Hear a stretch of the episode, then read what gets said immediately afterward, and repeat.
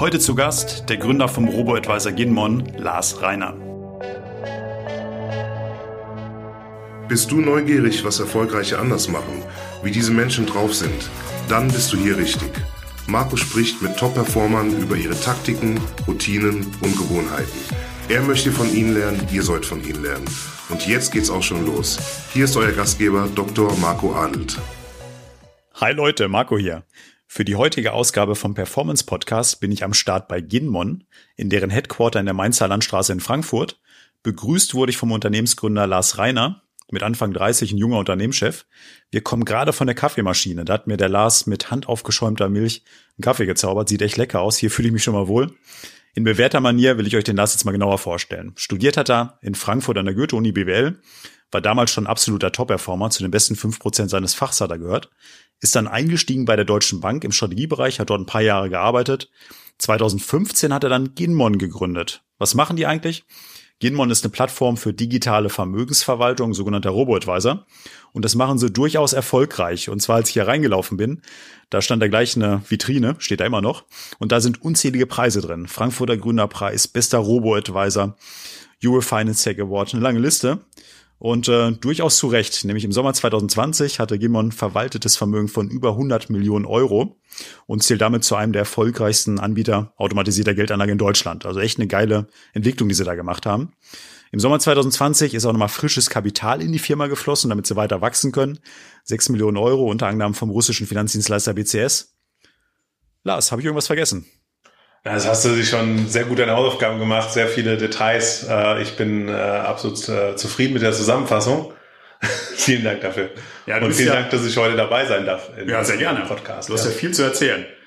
Du bist ja ein absoluter Börsenprofi, haben wir jetzt in der Einführung gerade gehört. Wie war es denn heute Morgen, als du dein Handy angemacht hast? Ähm, das erste, was passiert, checkst erstmal die Aktienkurse.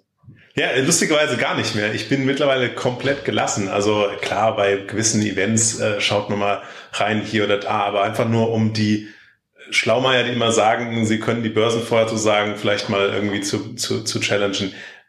Ich habe vor langer Zeit angefangen, das Thema, äh, das ist ja auch das, was wir mit Ginmon machen, ETFs, ja, durch ETFs sie, und eine breite Diversifikation sieht man die Sache viel gelassener. Also ob jetzt das mal ein paar Basispunkte runtergeht oder ein paar Basispunkte hoch, das interessiert uns nicht mehr so viel wie das, wie, wie, wie, wie das Makro, die, die Makro und die lange Frist. Okay, also morgens nicht der nervöse Blick aufs Handy? Ich habe halt äh, praktisch keine Einzeltitel mehr, keine Einzelaktien mehr. Ich habe eine einzige Aktie, die ich einfach nur Liebhaberaktie sozusagen. Eine einzige habe ich noch. Alles andere habe ich vor Jahren verkauft und alles umgeschichtet in ETFs. Deswegen diese diese ja, ich, dieses Ritual mit, ich mache jetzt irgendwie mein Trade Republic auf und schaue irgendwie, äh, wie die Dinger laufen, äh, das, da habe ich mir echt vor längerer Zeit abgewöhnt, ja. Aber die einzige Aktie, das ist nicht dein alter Arbeitgeber, die Deutsche Bank? Nee, äh, die Mitarbeiteraktien, die habe ich dann nach der Haltefrist auch abgegeben. Ähm, und das ist jetzt wirklich eine, eine chinesische Tech-Aktie, die ich einfach privat auch nutze viel und äh, die ich deswegen als, als Liebhaber-Investment sehe, aber nicht, aber ich glaube, dass ich damit mehr Rendite mache als mit einem breit gestreuten Portfolio. Wenn der Blick nicht auf den Kurs geht morgens, was machst du denn dann zuerst, wenn da, wenn der Wecker klingelt? Also ähm, häufig bin ich auch wach, bevor der Wecker klingelt. Also du brauchst keinen Wecker zum Aufstehen. In aller Regel schon, äh, bin ich ja schon eintrainiert, aber ich habe dennoch den Wecker und ähm, je nachdem, wie lang es abends vorher war, ist es dann auch der Wecker, der mich wach macht. Ähm, aber das Ritual ist eigentlich relativ ähnlich. Also äh, wenn ich auf Handy, dann ist es zuerst die die E-Mails und Slack ähm, selten so, dass jetzt, ähm, sagen wir, andere Teammembers nach mir ins Bett gegangen sind oder vor mir aufgestanden sind. Deswegen Slack ist es ist jetzt ist jetzt eher was, was ich vielleicht am Vortag übersehen habe oder so ähm, oder irgendwelche automatisierten automatisierten äh, äh, äh Nachrichten, äh, KPIs oder andere Dinge.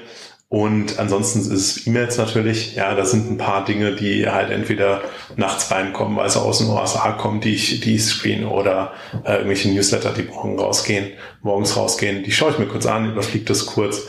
Und ähm, dann ist es eigentlich so, dass ich ähm, immer, wenn ich es hinkriege, ja, mindestens drei, vier, äh, fünfmal die Woche ähm, äh, Rudergerät habe ich mir jetzt äh, angeschafft äh, in der im Corona-Lockdown. Da mir das ans äh, Herz gelegt wurde, äh, so wie wir wahrscheinlich fast alle ein paar Pfund zugelegt äh, während während äh, des Lockdowns und und äh, auch generell während des Startup-Lebens. Also es ist leider bin ich glaube ich auch nicht der einzige Gründer, der äh, der durch äh, das viele Umtriebige im, im Startup dann eben mal ein paar Funde zulegt und jetzt in Corona war dann so der Zeitpunkt, wo wir gesagt haben, okay, jetzt äh, Rudergerät, das mache ich auch recht diszipliniert. Und das ist zumindest, äh, sag ich mal, das Körperliche, was ich dann morgens mache, äh, bevor es dann in die Dusche und dann zur Arbeit geht. Ja. Wie viel Uhr ist es denn dann? Äh, du sagst E-Mails, Slack, Rudern, Frühstück. Wann gehst du dann aus dem Haus? Also tatsächlich frühstücke ich ähm, sehr selten, eigentlich äh, unter der Woche gar nicht meistens, ähm, sondern äh, äh, ich bin dann eher äh, tatsächlich relativ nüchtern da bis zum Mittagessen. Ja, ähm, das habe ich mir aber schon sehr früh angewöhnt. Ich glaube, das habe ich schon seit der Universität so gemacht und ähm, habe das auch nie vermisst. Also ich habe da jetzt auch keinen Hunger. Das spart mir wieder ein bisschen Zeit ähm, und dann äh, kommt es tatsächlich drauf an. Also häufig mache ich äh, morgens äh, noch ein paar E-Mails, die halt vielleicht irgendwie wichtig sind, äh, noch kurz zu Hause und äh, springen, springen dann äh, auf dem Weg ins Büro, manchmal auch erst ins Büro. Bei uns ist es so, 9.30 Uhr ist die Deadline sozusagen bei uns im Büro, da machen wir unseren Stand-up morgens. Da ist jeder da, spätestens. Ähm, am Early End würde ich sagen, ist 8.30 Uhr. Also irgendwas zwischen 8.30 Uhr und 9.30 Uhr bin ich dann im Büro. Okay, also zieht sich das schon über den Morgen dann so rein. Wann stehst du denn mal auf? Also das heißt, wann ist dann der echte Startschuss? Im Durchschnitt würde ich sagen, 7 Uhr aufstehen und äh, das ist manchmal ein bisschen früher, manchmal ist es 6.30 Uhr. Ähm, seltener, seltener ist es später. Ähm, eigentlich unter der Woche nie. Ähm, äh, jetzt auch mittlerweile äh, auch bedingt durch eine äh, neue familiäre Situation, die sich auch dieses Jahr ergeben hat, so dass mehr länger als äh, später als sieben auch auch nicht mehr möglich ist. Wir haben dieses Jahr Nachwuchs bekommen, das erste äh, erste Töchterlein und äh, oder erste Kind generell und äh, das ist dann der späteste Wecker sowieso. also später als sieben geht er sowieso nicht. No, sorry. Das heißt, deine ja. Tochter ist morgens um sechs Uhr auch schon wach. Äh, ja, also wenn sie jetzt nicht super äh, getobt hat, abends noch, spät abends, dann ist in der Regel ähm, so zeitgleich mit dem Wecker auch. Ja, ja dann hast du ja wirklich ein turbulentes Jahr mit dem Start-up, dann Corona plus deine, deine erste Tochter. Wie ein spannendes Jahr, ohne Frage. Lars, du hast ja einen eher klassischen Aufstieg gehabt, einen mega guten Uni-Abschluss, ich habe schon erwähnt, dann der Einstieg bei der Deutschen Bank und so geht's ja wahrscheinlich wie vielen gut performenden Studenten der letzten Jahre. Ähm, die Top-Absolventen sind damals eingestiegen bei McKinsey, BCG, Goldman Sachs oder bei der Deutschen Bank. Und du hast dann aber eine besondere Sache gemacht und zwar, du bist gesprungen. Und ich hatte es äh, eingangs erwähnt, 2015 war das. Und das ist echt ein spannender Punkt, wie ich finde, in deinem Leben. Nämlich, wenn man Menschen fragt, die mal gesprungen sind, äh, die haben am meisten Leuchten im Augen und die erzählen dann ganz begeistert, äh, was dann eigentlich durch diesen Sprung ausgelöst wurde und wie das bei ihnen war. Und äh, lass uns da mal ein bisschen tiefer reingehen, wie das für dich war so die letzten Monate bei der Deutschen Bank. Du hast gut verdient, hast einen sehr guten Job gehabt. Wie war das bei dir, als du die Entscheidung getroffen hast zu springen? Nimm uns da mal mit.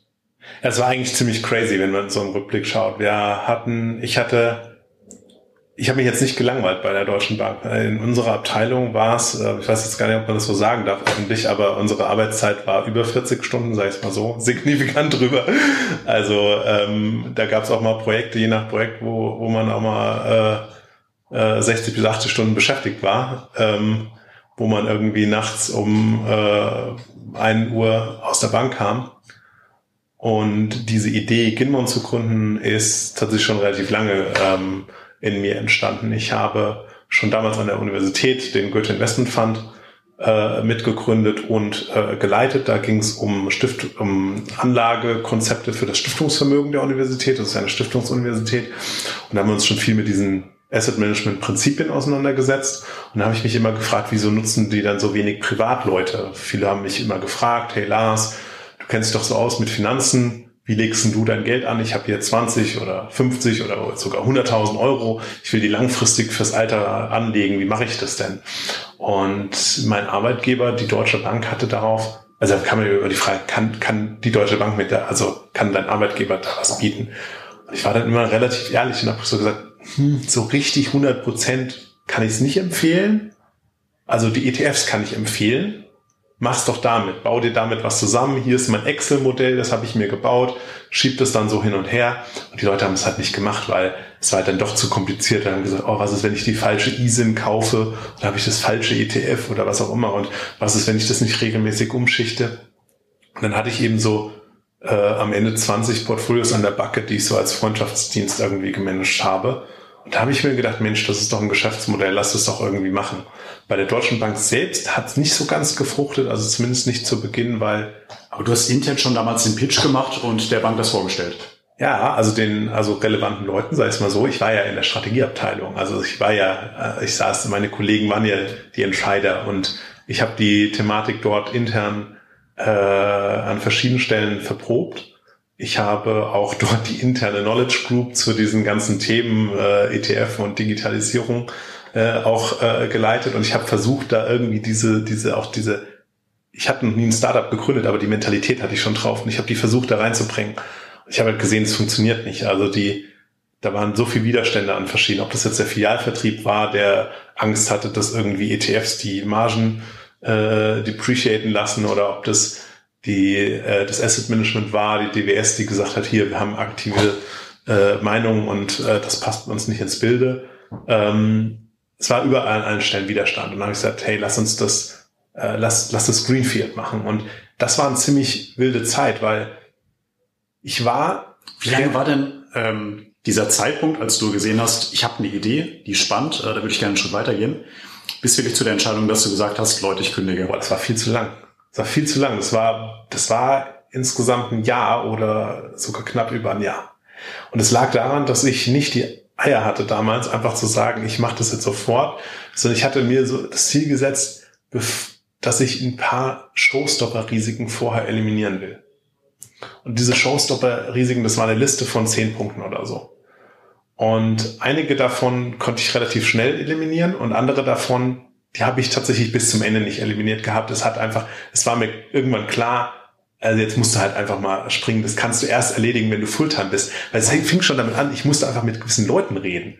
Ich musste von den 80 Banken, die in Frage kamen, die auf meiner Longlist war, irgendeine finden, die für uns die Depotführung für ein Geschäftsmodell macht, was damals noch keiner kannte. Die meisten haben mich ausgelacht ähm, oder haben mir irgendwas an die an die äh, äh irgendwas äh, irgendwelche Konditionsmodelle an äh, rübergejagt, wo ich gesagt habe, das passt ja vorne und hinten nicht zusammen. Und deswegen musste ich irgendwann den Sprung machen und sagen, okay, das kann ich erst lösen, wenn ich auch tagsüber Zeit habe, um solche Telefone zu machen. Ich kann ja nicht während meiner Deutschen Bankzeit dann die ganze Zeit noch irgendwie am Telefon hängen. Ich habe das alles nachts gemacht. Ich bin um eins heimgegangen und habe dann noch bis vier Uhr nachts mein Ding gemacht und habe morgens von acht Uhr bis neun Uhr und bin dann in die Bank und dann war ich 39 wieder in der Bank und dann so war mein Tagesablauf. Das kannst du jetzt ausrechnen, das waren nicht viele Stunden Schlaf. Und es ging halt dann am Ende nur noch eine begrenzte Zeit. Und habe ich irgendwann meinem Chef gesagt, hier hör zu, ähm, gefällt mir super bei euch, aber ich mache jetzt eine eigene Sache. Und die waren super unterstützend auch an der Sache, Stelle. Also ich habe da an allen Stellen auch die Unterstützung bekommen. Die haben natürlich alle so hinrum oder auch vorne rum gesagt, ja, der Lars, der ist eh in einem Jahr spätestens wieder hier. Ähm, und, und das wenn ich jetzt zurückblicke, bin ich eigentlich auch ganz froh drum, dass ich es geschafft habe, dass ich nicht nach einem Jahr wieder da sein musste. Es wäre jetzt nicht schlimm gewesen, wenn man eigentlich mal drüber nachdenkt. Also viel, ich frage mich auch, wie so, so wenig Leute es machen. Und die haben immer Angst davor, dass sie irgendwas verlieren würden.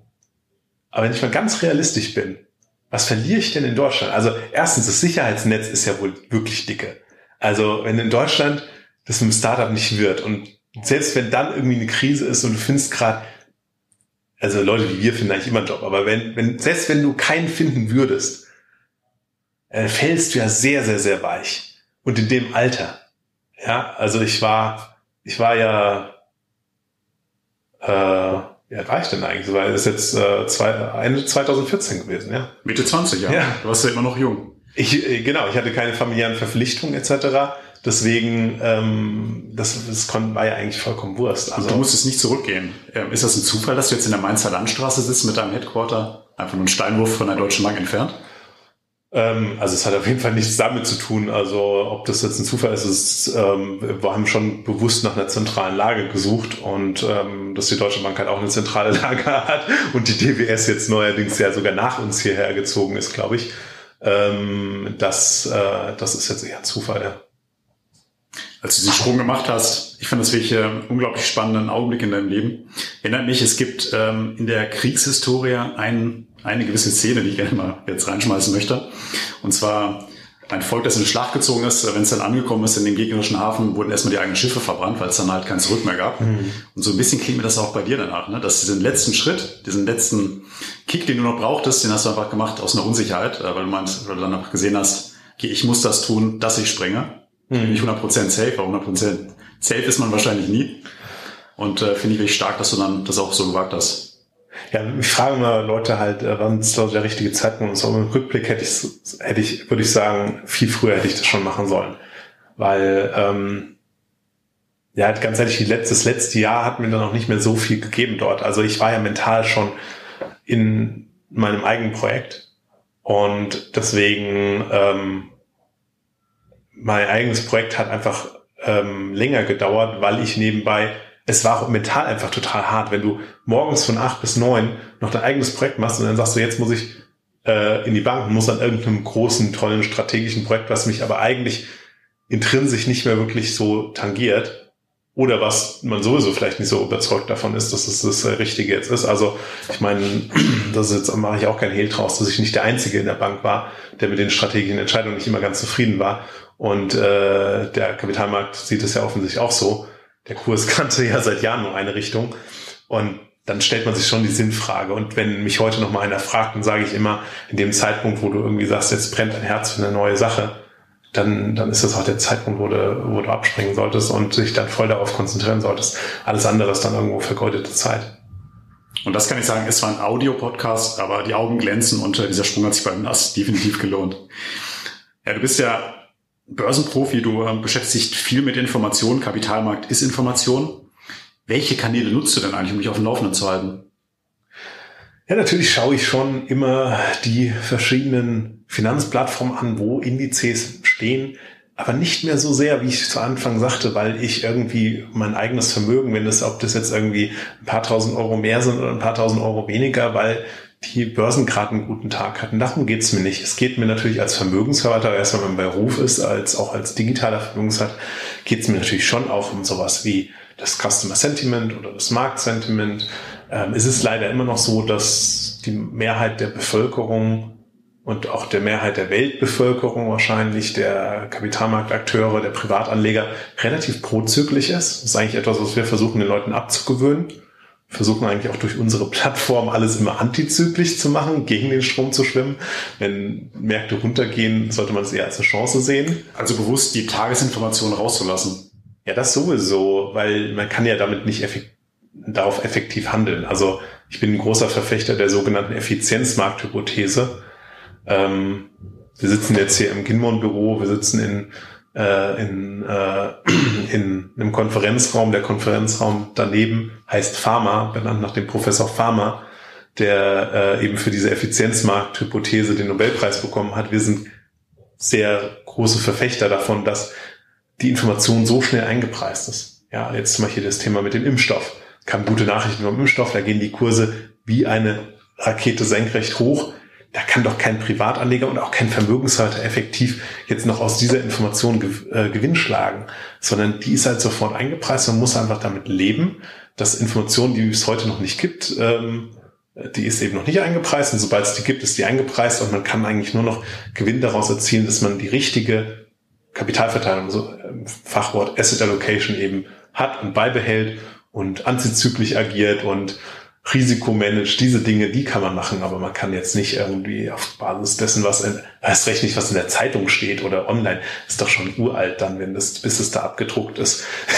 Das heißt, es ist auch kein Zufall, dass hier keine Tageszeitung oben liegt. Richtig, ja. Okay, also, verstehe. also ja. Wenn, wenn überhaupt, würden wir das ja eh digital machen und natürlich lesen wir auch Zeitung. Ähm, also oder online halt. Äh, wir sind ja auch ab und zu mal selbst drin und so, das interessiert uns dann auch, oder andere sind drin und wir fragen uns, wieso wir nicht. Ähm, das machen wir schon alles, aber so jetzt was irgendein Analyst darüber sagt, ob jetzt vor oder nach einer Wahl oder nach einer Impfstoffzulassung die Börse wie äh, nach oben oder nach unten geht, das lässt uns sowas von kalt.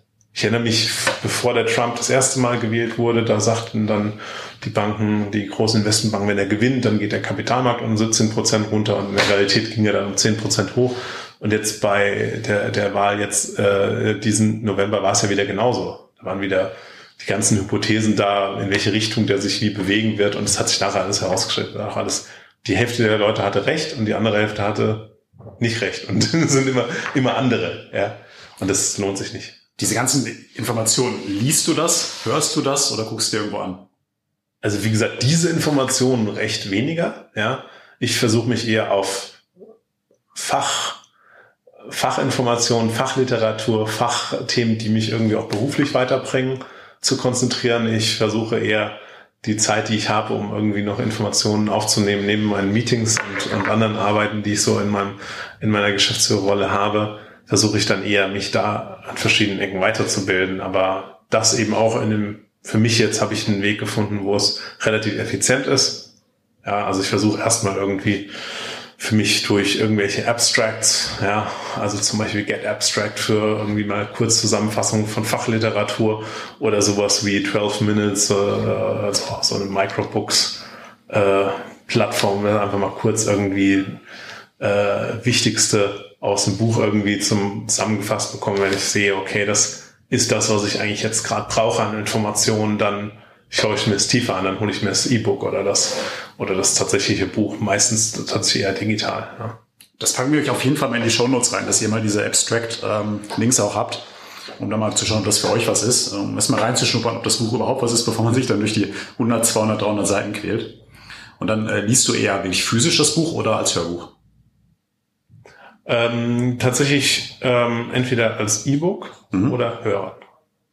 Ähm, das physische Buch ähm, habe ich lange Zeit noch gern gemocht, dass man da ein bisschen drin rumscribbelt und so. Aber es kann mittlerweile auch auf dem irgendwie auf dem iPad und ähm, Hörbuch ist natürlich super, um Dinge zu überbrücken, wo man sonst nicht so viel effizienteres machen kann. Lange Autofahrten, Zugfahrten kann man auch am Laptop arbeiten, aber aber es ist auch manchmal das Hörbuch gut.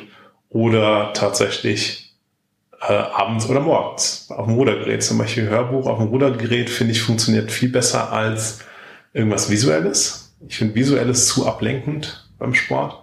Aber rein Audio passt wunderbar. Also das kriege ich gut zusammen. Danke für den Tipp.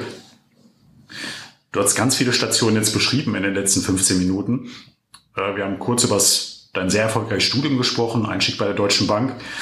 Und jetzt diese sehr bemerkenswerte Gründung in den letzten fünf Jahren, wo du ja eine Erfolgsstory geschrieben hast.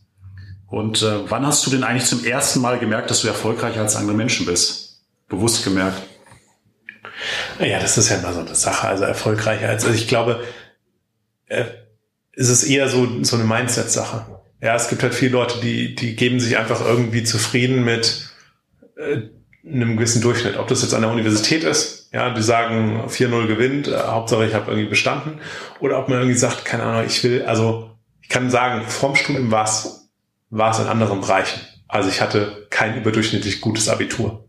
Aber ich hatte ein sehr, sehr, sehr überdurchschnittlich gutes Studium. Und ich habe in anderen Bereichen schon vorher, würde ich sagen, wahrscheinlich deutlich mehr gemacht als andere. Ja, das waren halt dann irgendwie andere Projekte, die ich nebenbei gemacht habe, wo ich einfach schon einfach, einfach mehr Anspruch hatte und diesen dann aber auch erreicht habe. Und das war halt immer sehr selektiv. Ja, also wenn man meine Eltern fragt, die werden dann sagen, ja, äh, bei der Gartenarbeit warst du aber unter, unterdurchschnittlich. Mag sein, ja, dafür war ich aber, glaube ich, in anderen Sachen äh, äh, besser. Ja. Und äh, wenn ich irgendwas irgendwie, wenn mich irgendwas fasziniert hat, dann habe ich mich auch da äh, reinversetzt, dass ich das, äh, dass ich das dann deutlich überdurchschnittlich irgendwie versuche anzugehen und dann auch. Aber woran lag das? Eher dann an dem Zeiteinsatz, den du durch den Fokus da rein ähm, kanalisiert hast? Oder was war dann die Erfolgsformel dahinter?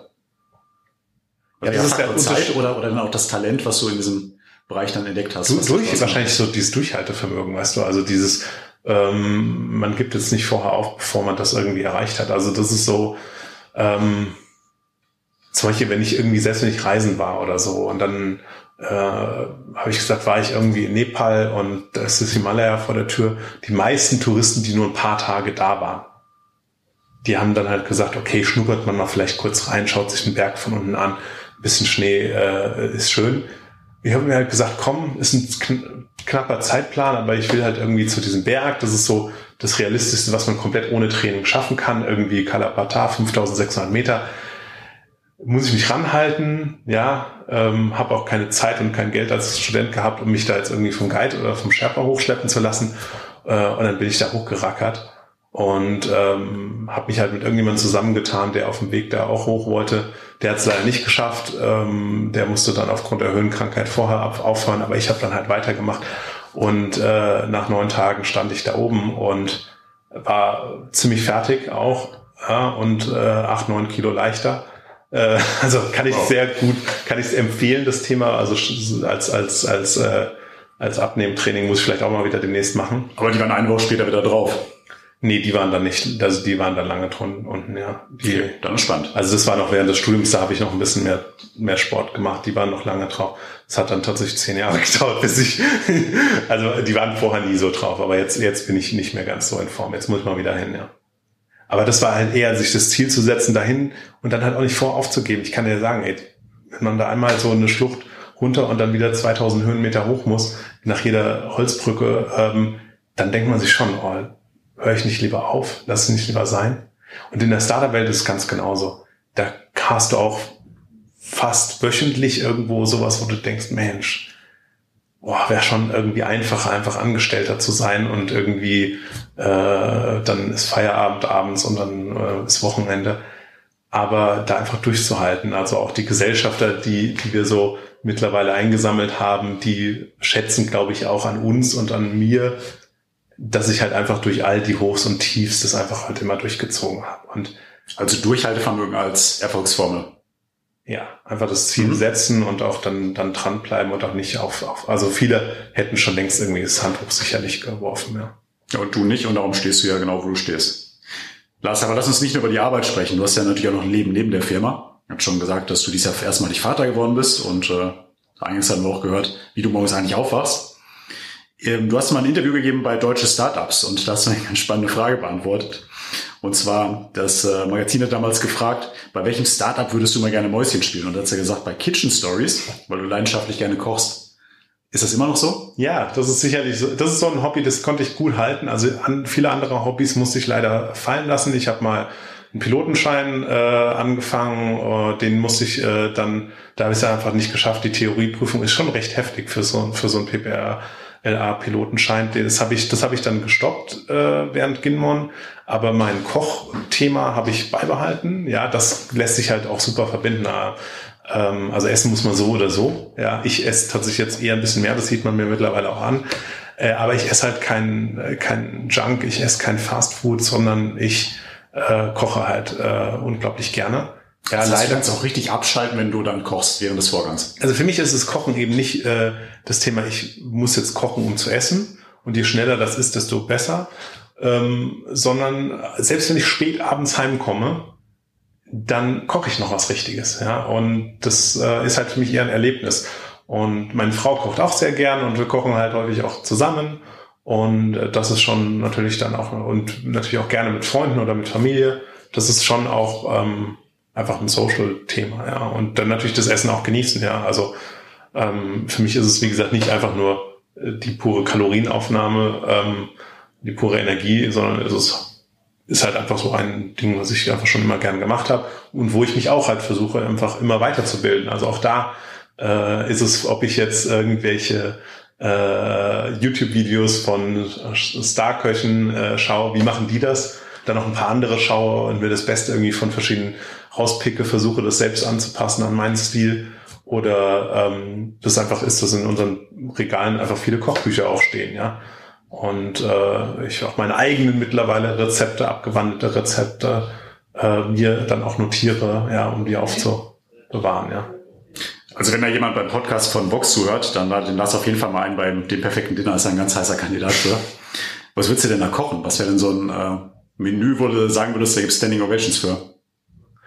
Ähm, da, da, das würde ich dann sicherlich mir, mir dann nochmal genau überlegen, aber ich kann, äh, habe tatsächlich relativ viele, also ob das jetzt asiatische Sachen sind, ja, ich mache super gerne äh, auch äh, indisch. Ähm, das, was ich weniger mache, ist tatsächlich das Chinesisch, weil das macht meine Frau. Meine Frau ist gebürtige Chinesin, die macht dann das, die chinesischen Gerichte einfach, da halte ich mich einfach raus, weil sie macht das so gerne. Und das, das, das ist so die einzige Küche, die ich zwar vom Zuschauen sehr, sehr gut kann, ja, äh, aber die zu Hause immer noch einer besser kann. Ähm, aber so die südasiatische, also so die, die indische oder die Thai, ähm, natürlich auch viel italienische Dinge, ähm, also auch was natürlich die Desserts angeht, das ist natürlich auch die, die italienische Küche eine meiner Lieblings, Lieblingsküchen, ja, ob das jetzt irgendwie ein Tiramisu ist oder ähm, auch natürlich die italienische so, so, so vielfältig auch mit äh, verschiedenen Pasta äh, Varianten, die man da auch machen kann. Ähm, also wir machen tatsächlich schon sehr, sehr viele unterschiedliche Sachen, probieren auch viele unterschiedliche Sachen aus ähm, sind da also auch sehr experimentierfreudig. Also ist jetzt nicht so, dass wir sagen, oh, habe ich noch nie gemacht, deswegen traue ich mich nicht ran, sondern auch häufig, wenn man im Restaurant was kennenlernt, dann denkt man sich so, okay, was ist da wohl drin? Ja, oder versucht irgendwie das Rezept rauszubekommen, fragt doch mal irgendwie nach ähm, oder probiert dann einfach ein paar Rezepte online aus. Manchmal mache ich sogar ein paar Mal hintereinander dasselbe Rezept. Äh, äh nicht dasselbe Rezept, dasselbe Gericht. Einfach nur, weil ich nicht ein halbes Jahr dazwischen haben will, sondern ich will es noch vergleichen können. Ich will wissen, okay, wie macht man das am besten? Und einfach nur für den Drive, dass ich das beste Rezept dafür rausfinden will, koche ich dann einfach mal in einer Woche dreimal das gleiche Gericht. Ich einfach also da, da auch wieder das Durchhaltevermögen bis zum perfekten Dinner. Das ist, ein bisschen, das ist so ein bisschen wie ja auch in der Startup-Welt. Du musst was experimentieren. Und das ist halt dann nicht nur das, weil ich es gerne esse, das Gericht, sonst würde ich auch nicht dreimal in der Woche machen, aber weil ich dann einfach diesen Test machen will. Ich will die Hypothesen testen, welche jetzt am besten und dafür muss es einfach noch frisch sein im Mindset. Und dann ziehst du es einfach mal durch. Also es ist auch teilweise ein bisschen so die Wissenschaft, dann der, der wissenschaftliche Aspekt, den ich dann da noch mit, mit reinbringe. Ja. Ja, Mensch, da bekomme ich richtig Hunger. Wir nehmen den Podcast jetzt relativ spät abends auf, um fast 18 Uhr.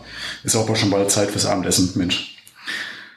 Ja, Lars, wir haben das Interview angefangen ähm, mit deinem Aufstehen, wie du eigentlich in den Tag startest. Lass mal mit dem Ende des Abends auch äh, dann ins Aufhören. Wenn du ins Bett gehst, wenn du schlafen gehst, wie sind denn so die letzten 15 Minuten? wir haben schon gelernt, ich unterstelle jetzt mal, du schaust nicht aufs Handy und checkst die Börsenkurse, das machst du nicht, sondern was passiert in den letzten 15 Minuten? Also das ist tatsächlich ähm, bei mir relativ äh, spät auch. Ja, also ich bin äh, nicht, ich bin schon eher so einer, mein durchschnittlicher äh, zu Bett geht Zeit ist wahrscheinlich so ein Uhr. Und ähm, da erwarte ich jetzt auch nicht, dass da noch viele E-Mails dann gekommen sind. Also manchmal mache ich das, ist es auch das Letzte, was ich noch mache, ist, dass ich dann noch meine E-Mails mache ähm, und dann schlafen geht, klar, Zähne putzen und so, immer wichtig, ja, bitte putzt alle Zähne. Aber ähm, ich bin halt so einer, ich, ich wenn ich mich dann ins Bett lege, dann schlafe ich auch sofort ein. Also für mich ist es schon so, ähm, der Abend ist lang, ähm, das ist eben häufig noch nach dem Essen dann noch ein paar Sachen arbeiten. Ähm, und ähm, wenn ich dann noch Zeit habe, dann schaue ich vielleicht noch irgendwie eine Serie oder so mit meiner Frau jetzt vor das Baby, wenn das Baby schläft, ja, also alles unter Condition, dass, dass das auch alles schon äh, erledigt ist und dass, dass, äh, dass sie es auch zulässt, dass wir das tun. Und dann, äh, ja, nach dem letzten E-Mails, nach dem letzten To-Dos, schlafen gehen ist dann relativ unspektakulär.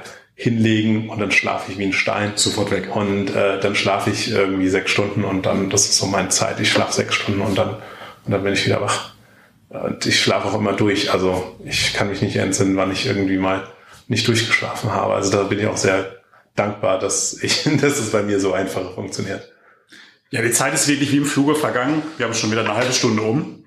Ich sage erstmal vielen Dank, Lars. Ja, vielen Dank, Marco. Ich packe in die Show Notes euch auf jeden Fall noch rein, den Link zum LinkedIn-Profil vom Lars, wenn ihr Kontakt aufnehmen wollt und auch jedenfalls den Link zu Ginmon, wenn ihr ein bisschen Geld anlegen möchtet. Also, danke fürs Zuhören, bis zum nächsten Mal. Ciao, ciao.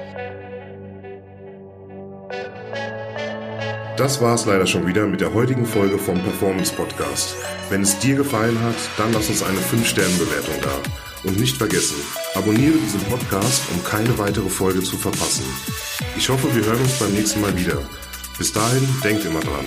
Machen ist wie wollen, nur krasser.